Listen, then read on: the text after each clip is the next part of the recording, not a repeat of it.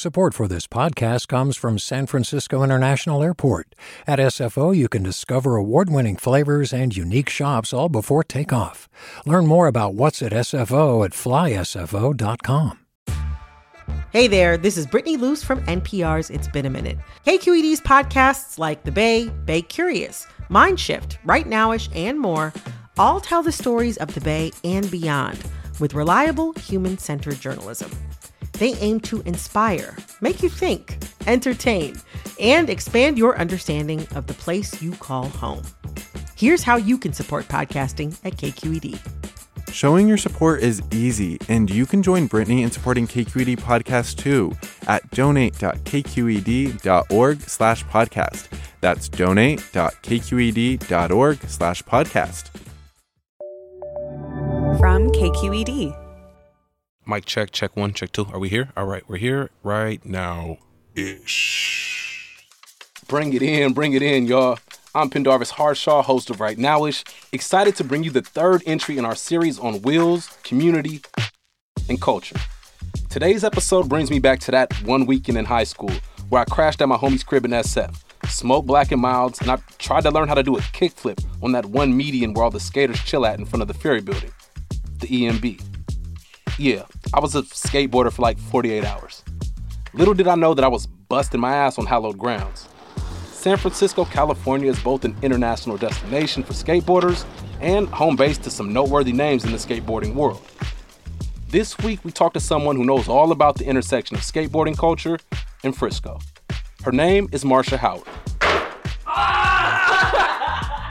She's bombed hills and skated parks. She's been a model for skateboarding brands and she's navigated the boys club in the skating world. She was even a longtime employee at one of the top skateboarding magazines, Thrasher. More from Marsha Howard coming up so quick, so fast. Hi, it's Terry Gross, the host of Fresh Air. We bring you in depth, long form interviews with actors, directors, musicians, authors, journalists, and more. Listen to our Peabody Award winning Fresh Air podcast from WHYY and NPR. Hey, what's up? I'm Pendarvis Harshaw, the host of KQED's Right Nowish podcast. Donations keep independent journalism alive and healthy, and you support outstanding journalism when you support KQED. So if you haven't yet, check out donate.kqed.org slash podcast. That's donate.kqed.org slash podcast. So how did you get started? What was your first skateboarding experience like? I wanted a bike really bad. I was like 13 or 14. I grew up in the city. My mom was single mother, so we really didn't have like money at all. We lived in shelters sometimes. Like we were just very, very low on the socioeconomic scale. There used to be this thing where St. Anthony's in San Francisco would have a bunch of toys that they would get for the kids at Christmas time, and then families would come wait in this super long line and, you know, get toys to regift to their kids. One of the things my mom got was a skateboard from that line, and I was like, I didn't want a skateboard, I wanted a bike, but it was free. And, you know, my mom's like, you're going to get what I give you. I just started riding the skateboard around. At first, I was just knee boarding it, like on my knees, just pushing around at like 13, 14, not looking cool at all. And then I made some friends at school. I was already into like punk music, so I was already kind of associated with a lot of the, the white kids in my middle school. So they, when they saw I had a skateboard, they were like, "Oh, you skateboard? Cool, let's do it. Like you're part of the crew." So I just started hanging out with a bunch of little white dudes at the school. They were super nice. They would take me to the skate park. I wasn't skating at, at the park. I was too embarrassed that there were no girls. So I, I would just go to the park with the dudes and like be on the side trying to ollie for like hours. By the time she was 16, she could skate. And she started trying to get other girls to skate with her. They were sort of athletic, super into volleyball and softball. And I was like, oh, if you like that, if you're really into falling like volleyball, you'll love skateboarding. You should skateboard.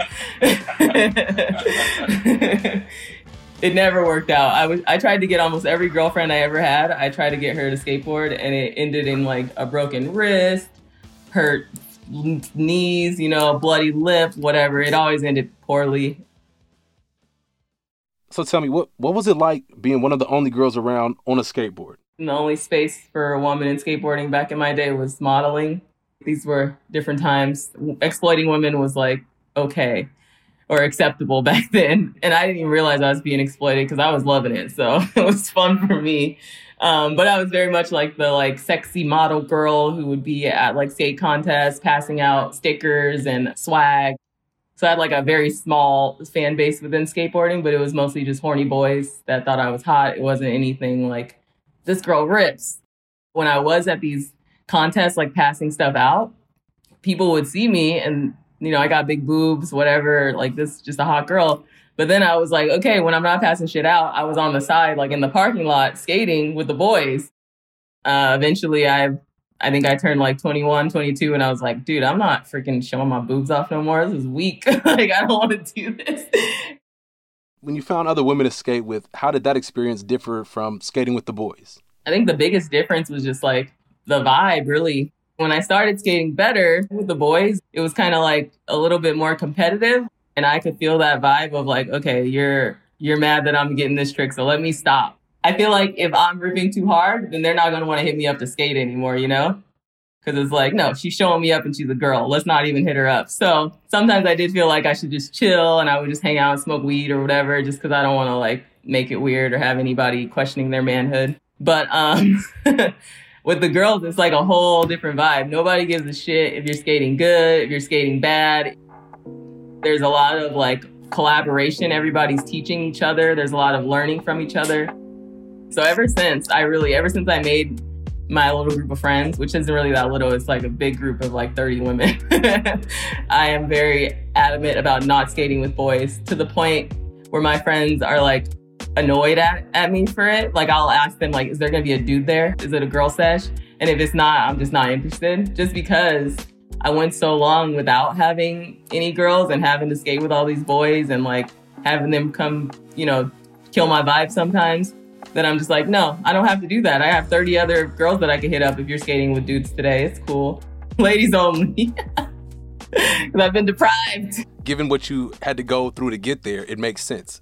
I didn't even mention all of the different ways that I've been like talked down to racially. Like there's so many different things that have happened to me throughout my skateboarding career or whatever that just has caused me to like move further and further away from the boys club and more to towards like okay we need to like empower more women to be excited about this sport because I've, there are a lot of girls that like it. They're just scared because it's not it's not a very welcoming community in that sense when it comes to women. Was there ever a point where you considered quitting? No not because of anyone's attitude. That's the thing about skateboarding too is you can like completely isolate yourself from other people. It's not like football or soccer or anything like that where you have to have like a team in order for it to be the sport.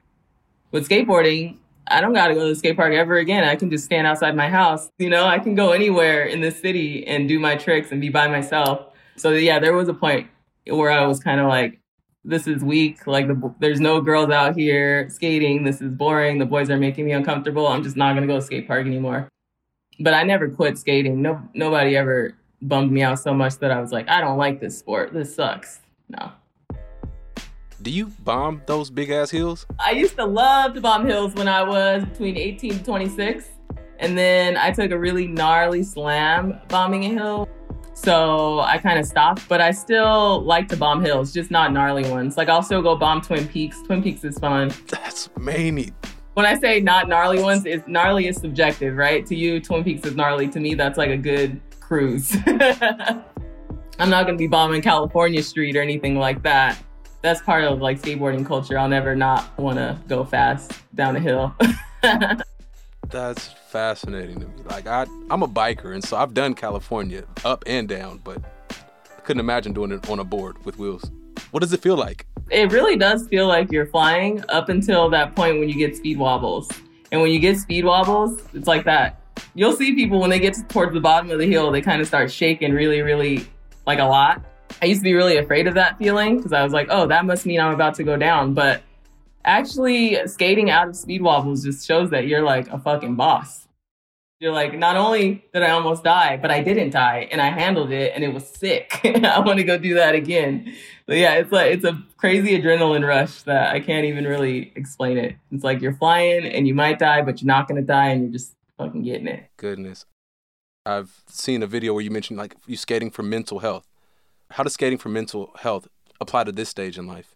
When I skateboard, it's definitely more for me to clear my head When I was younger, it was like, this is so fun. Maybe I'm going to be a professional. And then you're like 20 and you're like, this is fun. Maybe I'll find some friends.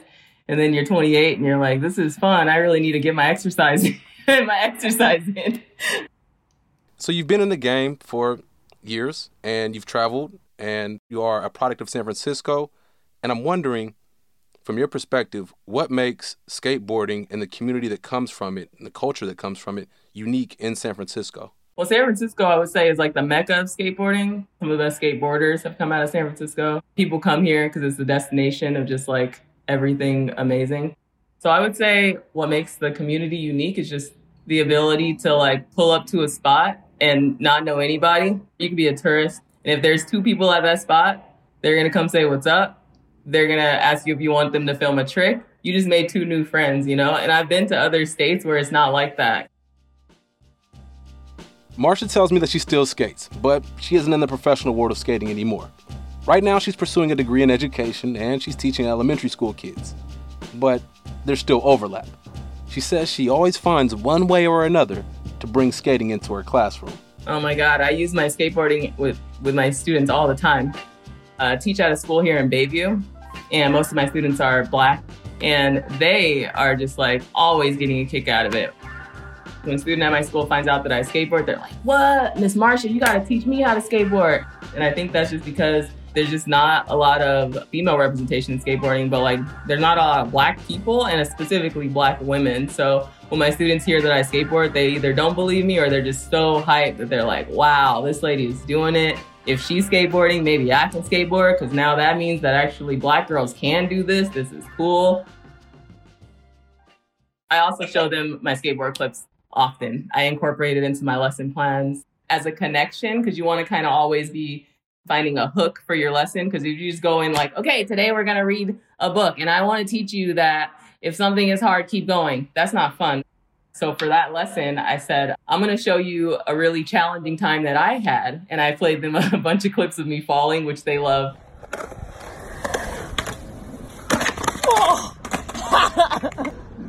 and then I said, but do you know what I did?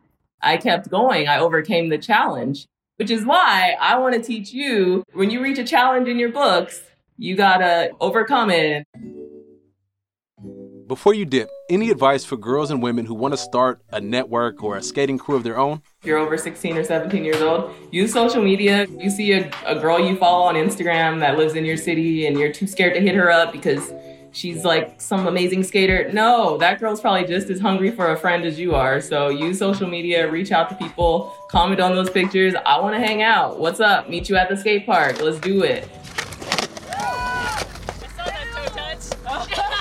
I've met a lot of young girls via Instagram that are just like, hey, I'm in San Francisco and I would love to skateboard with you and your friends, but I'm so nervous. I'm like, girl, pull up. pull up. because we we gonna all just be doing the same shit in this park. Just come and do it alongside us all together. Um, so yeah, I would say don't be afraid to like reach out to people because that person might seem like the coolest person ever on Instagram, but they're just as nervous and thirsty for a friend as you are definitely don't be afraid to like take that space at the skate park. Sometimes it feels like the boys are just like scattered everywhere. So if you need to take your little bit of space, go ahead and do that. If people are giving you a side eye, that's that's too bad. They can't have the whole thing. You gotta just make space for yourself and for others who are in your same position because there are a lot of us out there. Hats off to Marsha Howard. Here's to using skateboarding as an educational tool not only for elementary school students, but for my old ass as well. Keep going. Marsha says if you're looking for more information on her, you could find her on Instagram at Marsha Ann underscore duh. I'll spell that for you. That's M A R S H A A N N underscore D U H. And if you're a skateboarder looking to further your education, you might want to check out collegeskateboarding.com. That's one way Marsha's educational journey has been supported. Right now, it's just producer is Marisol Medina Cadena. Jessica Placzek is the editor. Our engineer is Seal Muller. Sarah Pineda, Kiana Mogadam, and Jacqueline Carbajal make up the engagement team, and this is Jacqueline's last week interning with us. We're wishing her the best in all that she has going. KQED execs are Erika Aguilar, David Marcus, and Holly Kernan. I'm Pendarvis Harshaw, reminding you to share your wheels with us. Take a photo or a video, throw it on social media, and make sure to add the tag right nowish. Until next time, keep it lit. Peace. Right Nowish is a KQED production. Do you love learning about the San Francisco Bay Area? Its history, its people, its unique blend of cultures? Then you should check out the Bay Curious book. I'm Katrina Schwartz, editor and producer on the Bay Curious podcast, and I'm here to let you know that for the month of May, we've worked out a sweet deal for KQED podcast listeners. Right now, you can get the Bay Curious ebook for $1.99. That's right, $1.99. Just search for Bay Curious wherever you get your ebooks or find a link in our show notes. This offer does expire at the end of the month, though, so you'll want to act on it fast. Happy reading!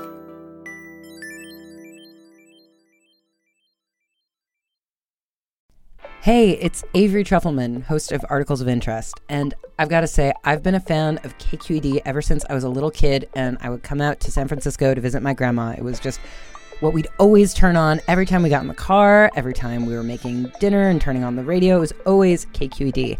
And then over the years, I've become a massive fan of KQED podcasts because this is local reporting at its best. These are answers to questions you've always wanted to know, interviews with exciting, unusual voices, necessary journalism, all told with love and care and artistry. And did you know that a majority of KQED's funding actually comes from members? It's just people like you and me supporting the programs they love while also getting access to cool events, behind the scenes footage, and so much more. If you want to sign up and be a part of this amazing community, visit donate.kqed.org slash podcasts to become a member today. That's podcasts with an S. Thank you for listening and thank you for your support.